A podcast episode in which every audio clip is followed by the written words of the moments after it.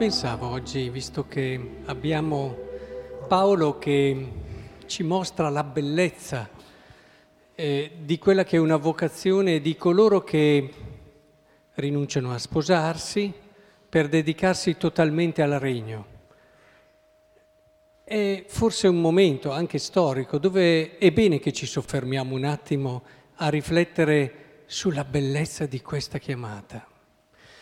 I giornali ci parlano di consacrati in difficoltà che si ritirano, ci parlano a volte di consacrati che sbagliano e sappiamo quanto risuona il peso di un errore di una persona che ha questo dono e questa, anche chiamiamola, dovrebbe avere questa autorevolezza.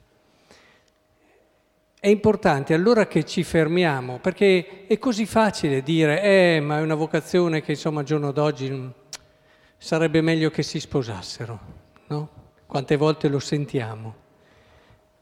E allora riflettiamo un po' su questo, perché io non sono per niente convinto che sia meglio che ci si sposi.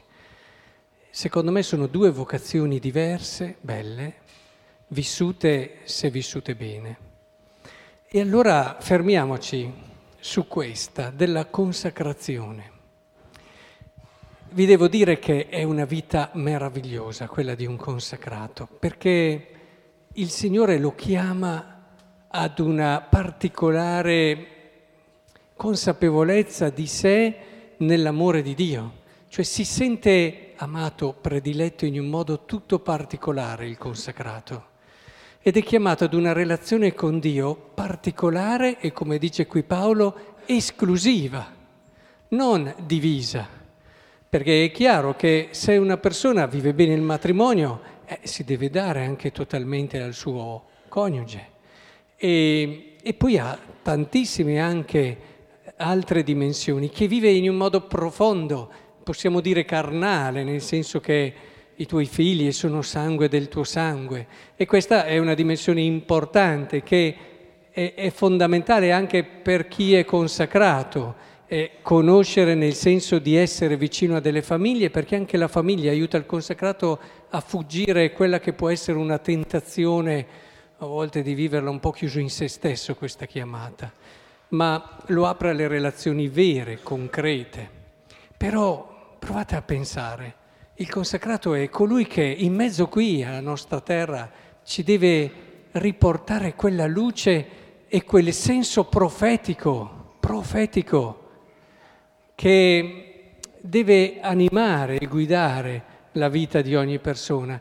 Cioè il consacrato ci ricorda che siamo fatti per Dio, siamo fatti per Lui. Va benissimo il matrimonio, va benissimo la persona che ami, ma anche la persona che hai scelto non è lo scopo della tua vita.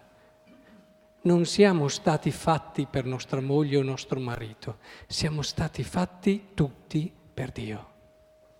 Il consacrato non ce lo racconta solo con le parole, ma ce lo fa soprattutto vedere e ci fa vedere, quando vive bene la sua chiamata, che non c'è gioia più grande di poter conoscere Dio di poter vivere di Lui, ci fa vedere con la sua gioia che Dio c'è, ci fa vedere che si può vivere una relazione umanamente completa, piena, compiuta in Dio.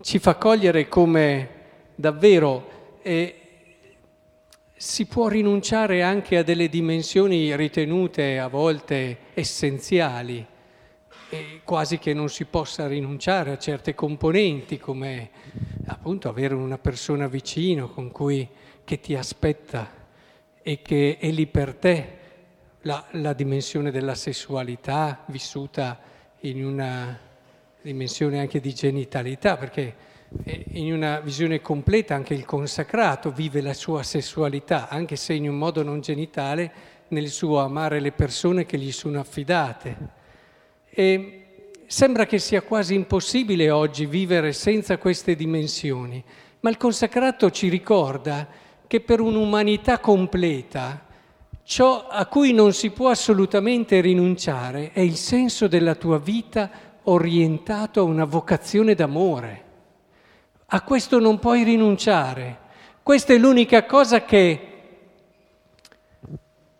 ti toglierebbe la possibilità di essere felice. E ce lo vediamo, eh? al giorno d'oggi ce ne sono di cose dove tutti si concedono. E allora puoi rinunciare, puoi rinunciare, ci dice il consacrato, puoi rinunciare a tante cose, ma essere non felice di più.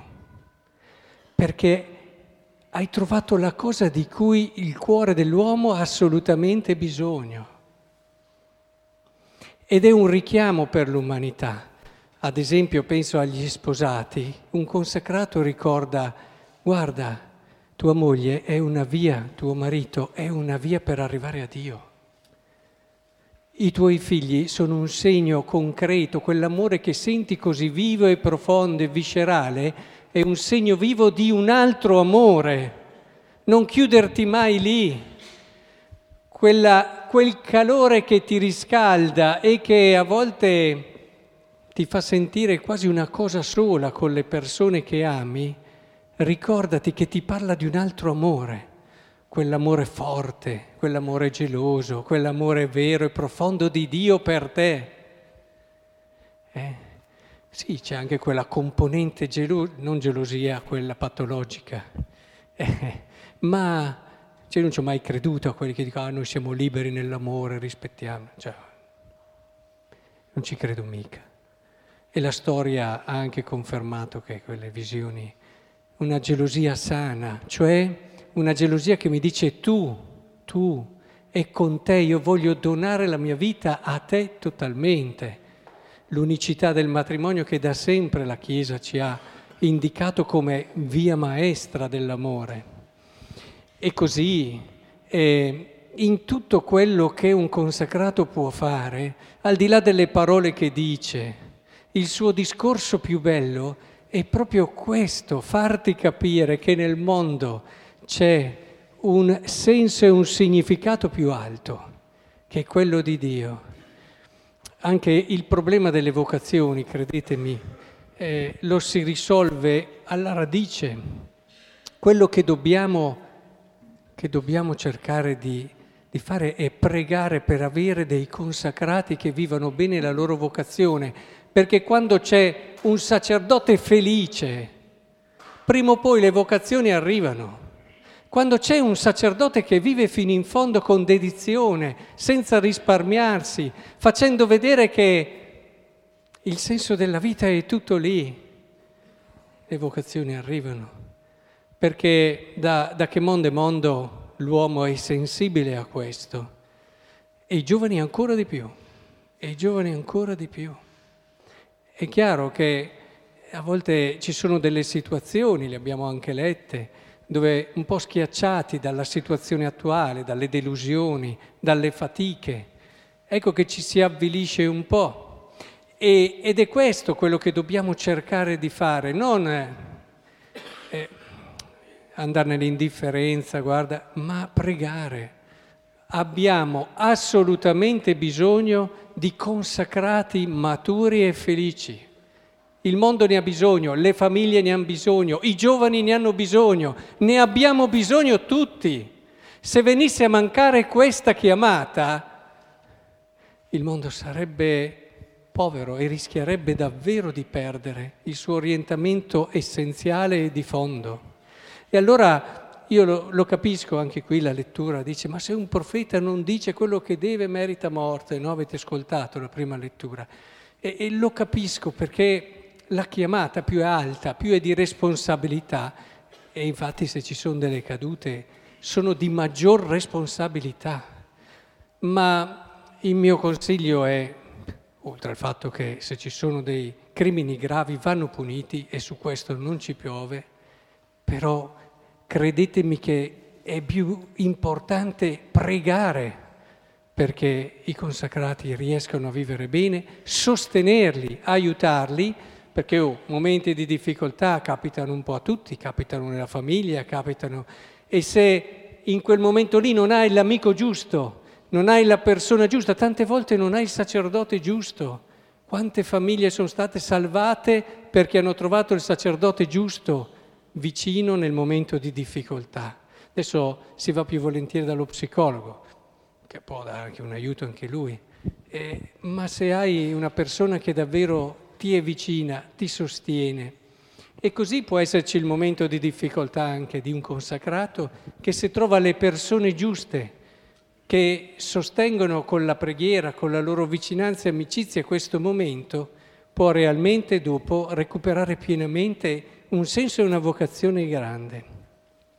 In questo allora vi raccomando, visto che oggi dà, le letture ci danno questa opportunità, eh, davvero cercate di pregare perché i nostri consacrati, il Vangelo parla anche di autorevolezza di Gesù. Sì, un consacrato è autorevole nella misura in cui vive quello che dice e soprattutto lo vive con gioia.